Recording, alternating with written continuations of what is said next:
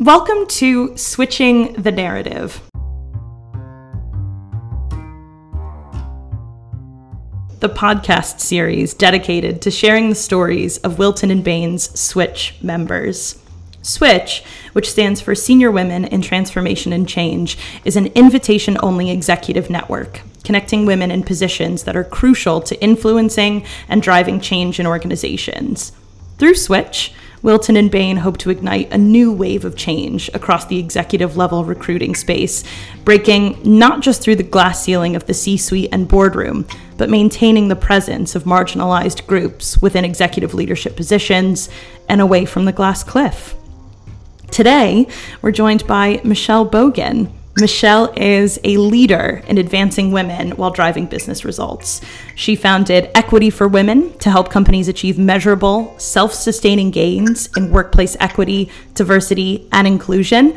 And prior to this, Michelle worked in retail, consulting, and tech at Accenture, Kurt Salmon, Macy's, the Walt Disney Company, multiple tech startups, and has consulted with many Fortune 500 companies.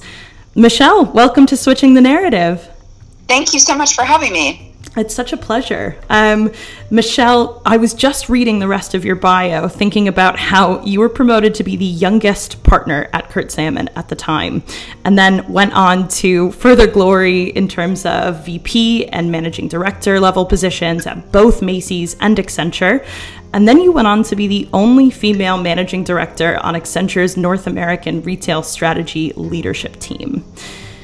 Thank you for being here, and I'm really excited to speak with you about your background um, and your history. Thanks so much. I'm, I'm thrilled to be a part of it. So, Michelle, how how did you propel in your career to, to such heights and such levels? Well, you know, it's funny. I think when I look back, um, you know, reading it or writing it in a couple sentences, it makes it all sound so easy. um, over the course of 25 years, I mean, there were so many times I felt like I was hitting a wall or, you know, working so hard and, and still struggling to get ahead or get recognized. And the things that really made the biggest difference were either having someone reach out and, you know, sort of bring me under their wing to take a chance on me or push me ahead um, or if that wasn't happening for me, finally learning to really stand up and speak for myself and talk about the things that I really wanted to make happen at a senior level. And once people knew that, they kind of rallied and said, okay, how can we help you? How can we make that happen? Um, I think it takes both sides. You know, you need great sponsors and you have to figure out how to make yourself eligible for sponsorship and really talk about, articulate what you want to go after and ask people for help. Absolutely, and we um, we've spoken previously about the differences between sponsorship and mentorship and coaching, and how you need all of these different parts in order to be successful. How how did you find sponsorship? What are some some takeaways from sponsors that you've had, um, or as well in your own position as a sponsor? Well, what I really learned over time is that the difference between, um, in particular, between a mentor and a sponsor is that the sponsor sort of has skin in the game on your behalf and they're willing to put themselves on the line. And, you know, that doesn't necessarily have to be super politically risky, but sometimes it is. Um, but, you know, put themselves on the line for you in the meetings and discussions and, and rooms that you're not in um, so they really advocate on your behalf. They say they'll stand behind you. They put you up for um, a promotion or a stretch assignment or you know something that's maybe not automatically on everyone's radar. Whereas mentorship is more um, really curated learning from someone who's kind of been there before and you know has had a certain way of doing things that you want to learn from. So it's a little more it's very rich, but it's a little more passive. So uh, once I really started to understand the difference, I could kind of figure out who I needed to go to for which kinds of things. And then the coaching was sort of an added benefit, largely around a specific project or specific goal where I could go deeper with someone and maybe even have that person be somewhat accountable or hold me accountable for achieving certain goals we set out together um, over different periods of time. So I think figuring out what the right mix is for you at different stages is really really important absolutely and what was the what was the right mix for you um, at any point in your career have have you found the recipe yet Um, I think it changes all the time, really. I mean, I think earlier in my career, I needed more coaching just because I needed more general professional development. And then I took on more responsibility. I found I needed more mentoring for, you know, kind of the longer term career arc. And then definitely when it came to some of those promotions where there weren't many women getting promoted. So once it was sort of the definitely the partner um, VP, managing director level, that's where I needed some key sponsors in like CEO or you know somebody who was basically a C-suite level to get behind me.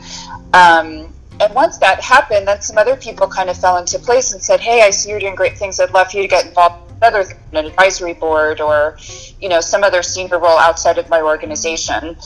Um, and now having my own business, it's it's different. I find I need all of those things all the time. I need coaching on how to run a business, and um, especially being a woman entrepreneur, I you know look to other women to help me navigate all of that. Um, I need mentoring for people who've been doing it for many many years, men and women, and I need sponsors to help me get into clients. So um, I think you know just sort of have that clarity. You don't necessarily have to label the people to their faces and say, "Hey, I want you to mentor me or sponsor me." Sometimes that makes people feel funny or it doesn't feel as authentic. But sort of in your mind, knowing which, what are you asking for exactly? What do you want from them? Then I think the relationship can be really effective because everybody sort of knows what what's expected, and you know, it it just clarifies everyone's kind of goals and so forth.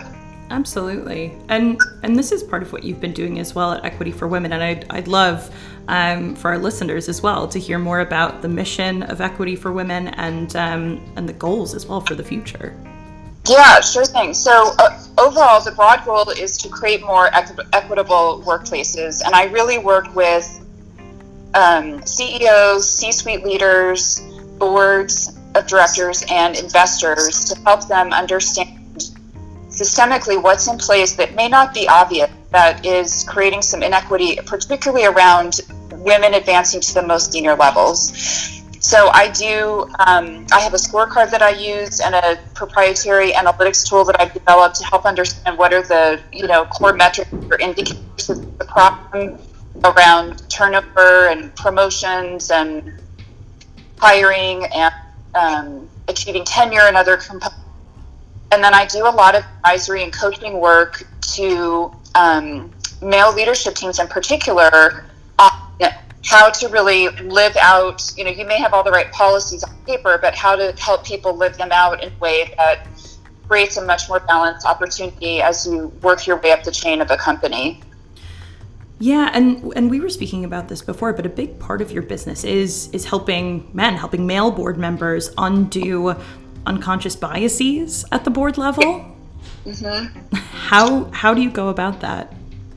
Well, you know, I find that the majority of men are very well intentioned and they have, you know, a lot of interest in making a difference, but they really don't know what to do. They don't want to stick their foot in their mouth.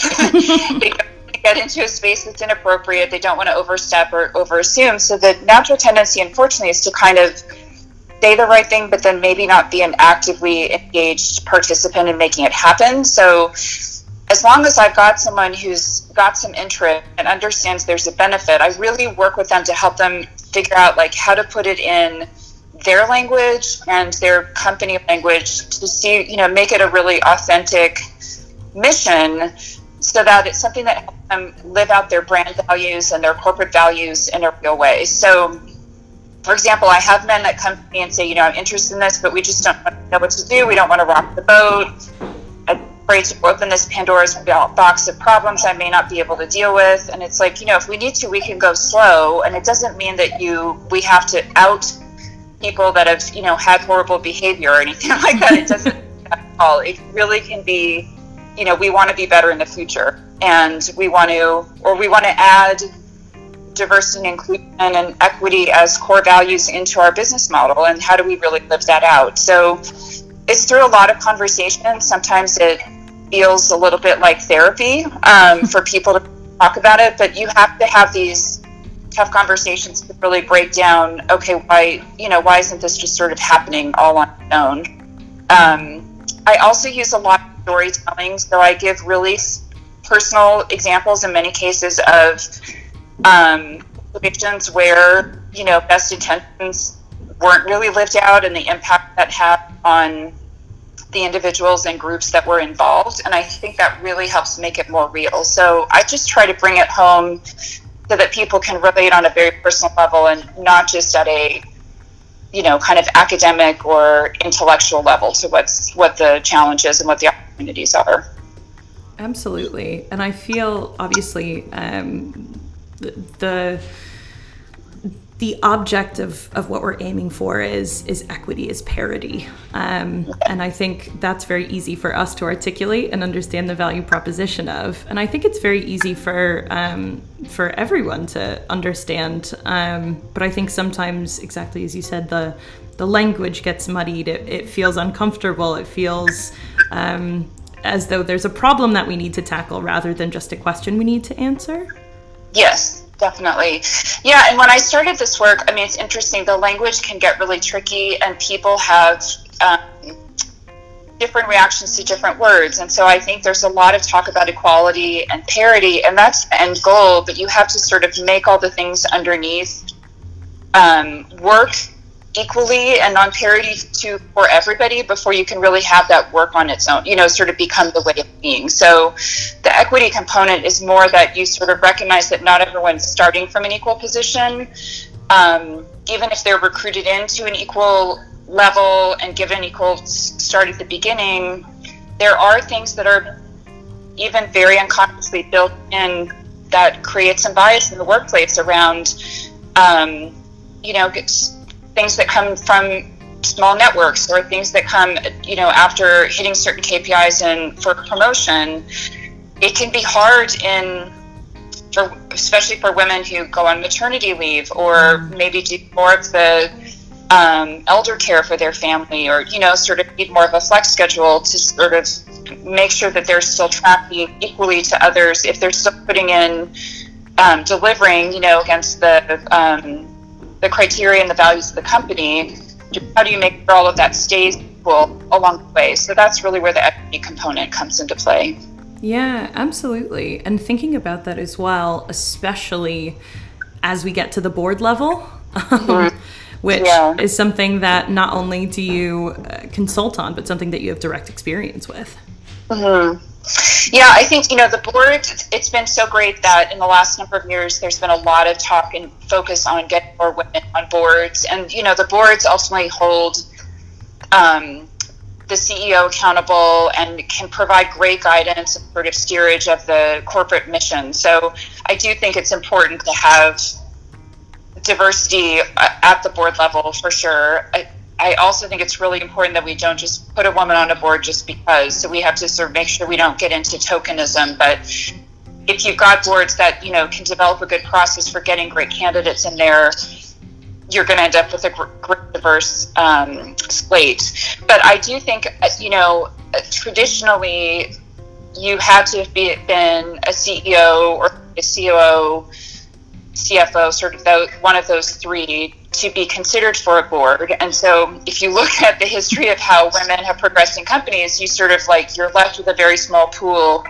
to pick from, mm-hmm. especially once you look at public companies and public boards and what they're looking for. So what's been great is I think boards are now starting to and when they go through selection, they need to maybe broaden their thinking in terms of you know, what are the criteria we're looking for? Not just have they, this person been in that particular seat before, but like, what's the experience we really want to draw on?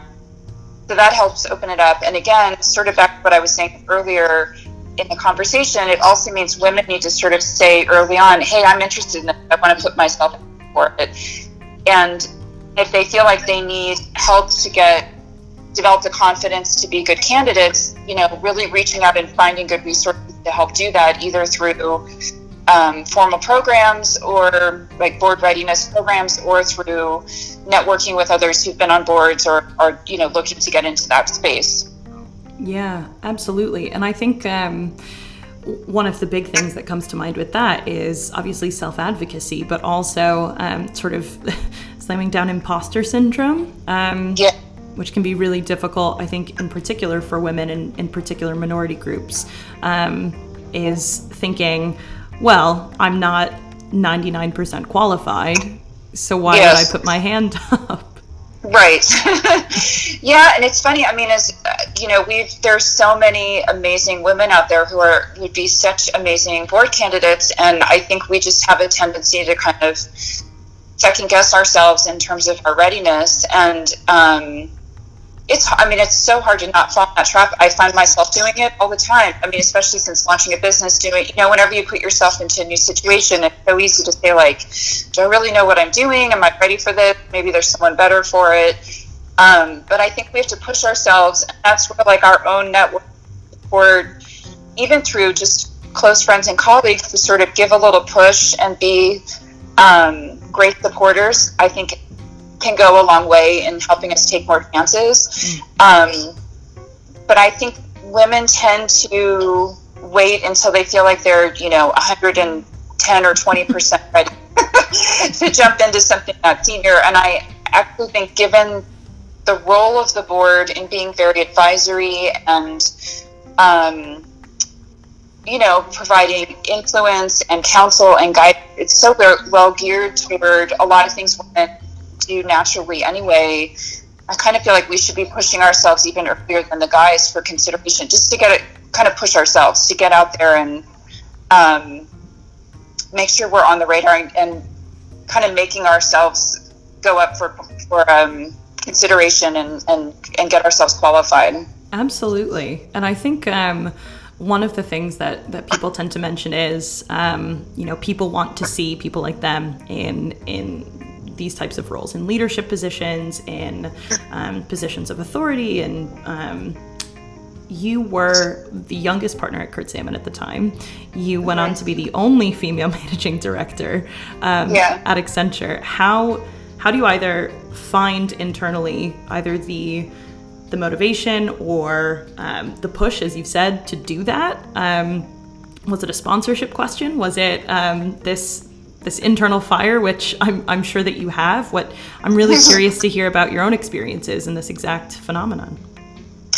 Yeah, so I mean, when I became partner, um, at that time I, w- I was the youngest. I think we probably have had people since then that were even younger than me who made it forward, and I, a lot of that comes from drive and this desire to I don't know, get to the top of the game so you really can have an influence and, and be part of the big strategic discussions and all of that. So I was, I mean, it was more of a challenge for me as a woman, especially because I had one of my kids at that point to get up into that group. But then I was there, I was sort of like, well, yes, this is a big deal. I made it, but now I'm here and I've got all these other people on this, so I should just keep going. um, and I'm like a fairly humble person, but there also is a drive in me that's like, no, I really should. I've got to keep pushing because I need. I just was so hungry for um, the experience and the growth and um, and a chance to really shape and influence for the next generation. Um, and it was interesting when so I, I ran the um, large portion of the U.S. business for Kurt Salmon um, as the only female managing director, and we were acquired by Accenture, and and I was, um, and so we became kind of the retail strategy arm of Accenture. I was still the only um, female in that group when we came on, even though we merged with some other people to make that happen. And I was so shocked. Um, at Accenture, there are a lot of women managing directors, but when you look group by group, at least at that time, it was still like a very low percentage to the total. So there were only a handful of us that were leadership roles in each of the groups. And as a credit to Accenture, they're working hard to make that change, but it really takes a lot of women pushing to push themselves up into those roles to make it happen and to show we can do it, and then to turn around and bring others behind us while working in partnership with the men who, you know, are on board with the idea that you know, this really shouldn't be a hindrance. Like we all are equally skilled and talented. Everyone who's got the drive and perform have a chance to get to the top, work with them as partners to, you know, make the changes that need to happen to, you know, to keep us like equally competing at every level. Yeah. Um, yeah so the partnership i think is really critical and i, I see that as a, also as a big opportunity for getting more of the women on boards is to reach out to men that you know on boards and ask them to sponsor you or ask them to coach you or mentor you or make introductions and just get the word out that you're interested you know their networks uh, sort of have probably come about a little more naturally we tend to have to work a little harder to build the networks at that level um, but if they've got a chance to sponsor you on your behalf or help throw your hat in the ring in a conversation that you may not be part of, that's the best and most natural way to make it happen. Absolutely. And you were just having a very similar conversation um, at NRF previously when you spoke on a panel. That's yeah, so I was asked to speak at NRF. It was really great. Um, I spoke with three other female leaders in the retail space, and we talked a lot about um, sort of lessons learned in terms of how to get more women into leadership roles. Um, it was, you know, while it was in the retail space, I think the lessons were applicable across all industries. And it did talk a lot about mentorship and sponsorship. Um, we talked about flexibility and, you know, really making sure that um, not only did we as leaders show that it was okay to, you know, take advantage of flexible options, but that there was no penalty for that. And, to help us all kind of advocate for each other, men and women who are going through changes in their life and you know family needs or medical needs or whatever it might be, um, and also just bringing a lot more humanity into the workplace. So I think the old way of working was very rigid and structured, and um, retail in general is a little more. Um, loose and kind of gritty and uh, roll up your sleeves and just get it done and you know especially in for newer brands or you know, people trying to break into new spaces, which I think is um, great. So you can have a chance to be really creative on the business side and even creative on the design side and merchandising and other things and, and make a big difference. And it doesn't necessarily have to be within a structured way of working, but but we're all humans at the end of the day and we need to really help each other out and show that we can run great businesses and have great professional lives and you know accommodate and nurture all the other things in our lives that we all want to do. Um, and then in the session after mine it was a great session on women on boards how to get more women onto boards and they talked a lot about the networking and um, making sure you put yourself out there. Some people went the route of doing nonprofit boards first when they felt they needed to get some experience. Others went directly into for-profit. Um, so it just shows there's a lot there are a lot of paths to um, into leadership at all in all different dimensions, whether it be on the board or C-suite or running a company or starting a company or um, leading a global brand or whatever. Um, you know, I think to me the big takeaway is like figure out what you really want and like find your own paths to make it happen and leverage your relationship. Um, either help you get there or help you get to others who can help you get there. Yeah, absolutely. And uh, it's a difficult line to toe as well in terms of um, self advocacy. And obviously, you've mentioned um, that you have a healthy dose of, of verve and of um, humility, which is, I sort of think, the um, the ideal place to be. But how do you how do you self advocate without self sabotaging?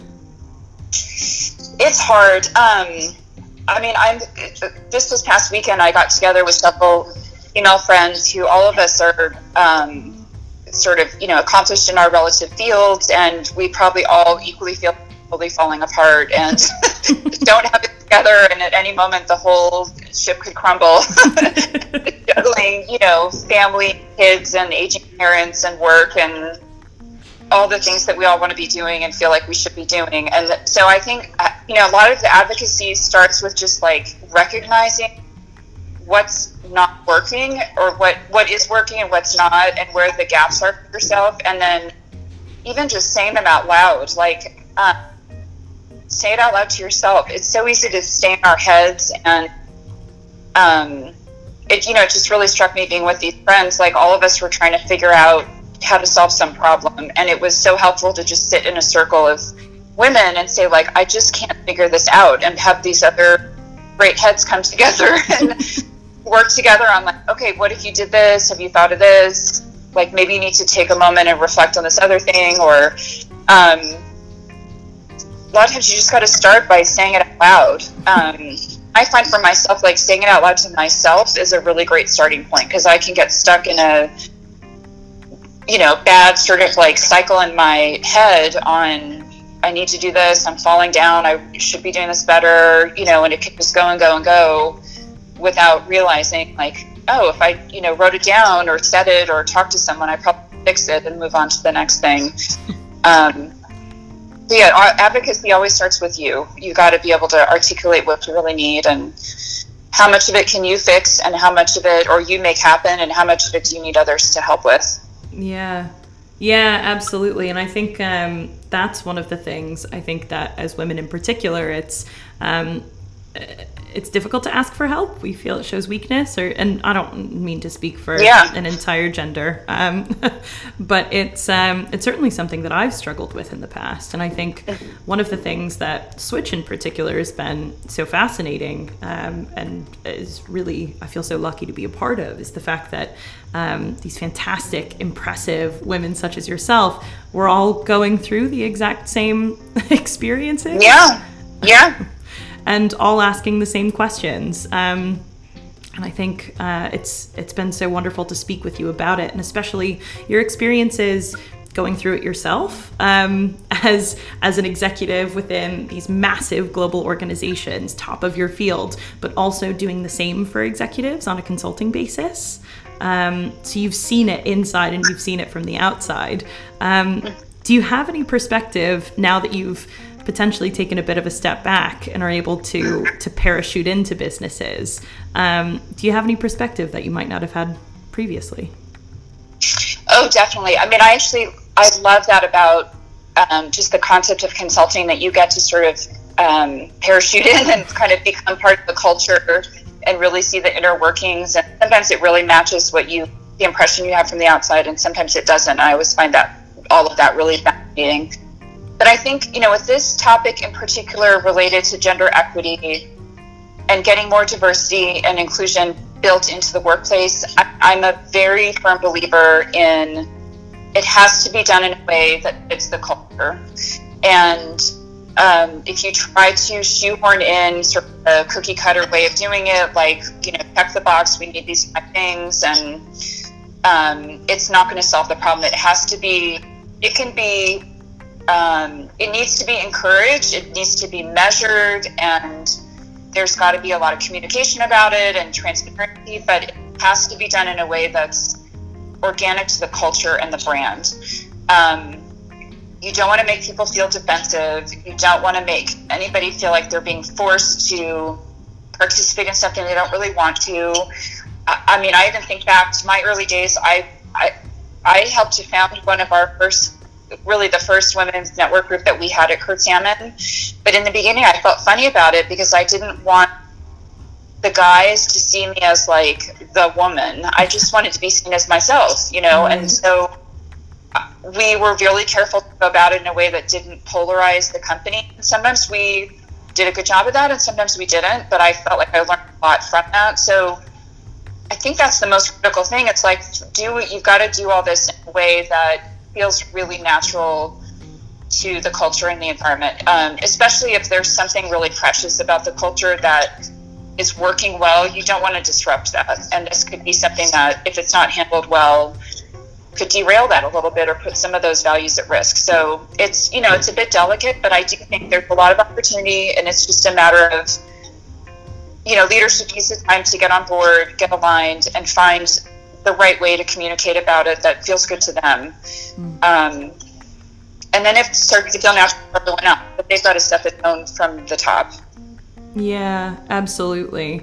Absolutely. Is there um is there anything that you've seen in particular um, that you would say steer clear from uh, besides well, what you just mentioned? Yeah, it's interesting.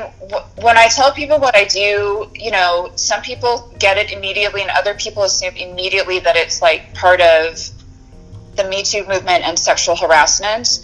And there is, I mean, there is no place for sexual harassment in the workplace, period. And and all of the Me Too stories definitely opened the, I, I would say, opened a lot of visibility into a lot of the inequities that happen that can create that situation in a bad environment or with a bad seed or bad player. Um, but I do find that's the thing that makes people uncomfortable. Is like, wait, is she going to come in and talk to us about sexual harassment? That's that's really not what I'm doing. I'm talking about workplace equality and equity. And yes, I mean, if sexual harassment is happening, like that has to be addressed head on. But I think leading with that or waiting until there's a problem with that to address the other issues that just have an effect on women's careers in general that don't have a sexual aspect to them, sexual harassment is a, is very problematic. Absolutely. No, I couldn't agree more. Do you think that there's there's anything um, sort of simple that you wish more businesses did or took advantage of in order to even start the conversation um, around equity and parity? Yeah, I mean, I think this is happening a bit more, but I, I would love to have you know a lot of a lot of excuse me a lot of companies either have started or are thinking about starting different women's networks. Um, similar to what you're doing with Switch, but from an internal perspective.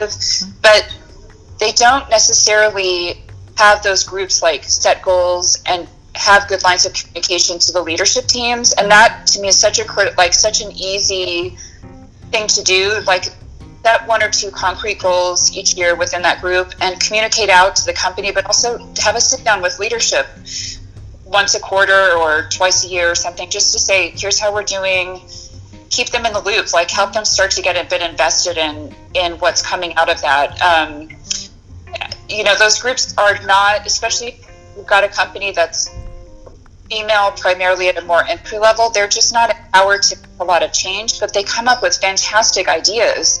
Mm. So there's a way to channel that. Um, and get some quick wins really, really fast if you just set up those communication points um, from the beginning and keep people focused on you know achieving something that helps build some momentum yeah absolutely no i, I really couldn't agree more um, michelle thank you for being here i have one final question for you um, sure. and if there's any any piece of advice for aspiring board members for our switch members um, for anyone listening uh, i'd love to hear anything that you could pass on oh my gosh um, I think no, we. Uh, I don't know. Like I, I find it so easy. I don't. So in my situation, like I'm a single mom. I have two kids, a 13 year old and a 10 year old. I have my own business. I did all this corporate stuff.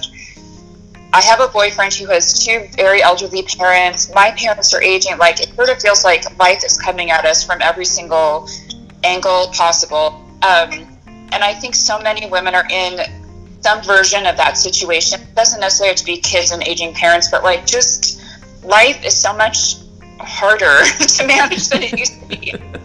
Um, we all want to do so much in our careers, and it can feel like, I don't know, like you're not getting far enough fast enough, you set these goals that maybe just like they feel too intangible. So I, I would say my two bits of advice are number one, like give yourself a little grace so have some forgiveness. Like you can't do everything all the time, and that is totally okay. And you're in it for the long game. So, you know, give yourself grace that you're going to get there in the long game. But the second is like, don't be afraid to take some time and figure out what is it you really want. Like, what's going to give you some excitement and passion and feel really rewarded in the work you do, even if it's something really small and make sure that you articulate that to the people who want to help you. Like there's so many I've been so amazed and just blown away by how helpful people want to be.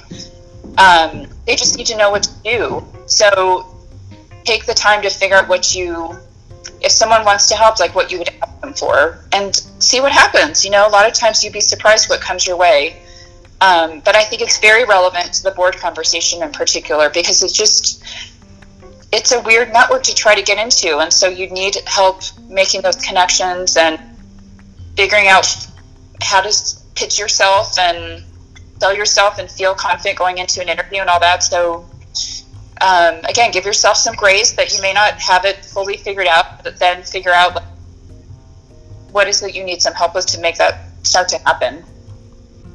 Perfect. That was um, a fantastic answer to a very, very vague question. so, um, no, thank you so much for that. Um, really, that was um, that was fantastic advice. Um, certainly taking that one to heart. But Michelle, thank you so much again um, for joining me today. It's it's been fantastic to speak with you, and um, looking forward to seeing the continued successes of Equity for Women and and you. Great. Thank you so much. I really enjoyed it.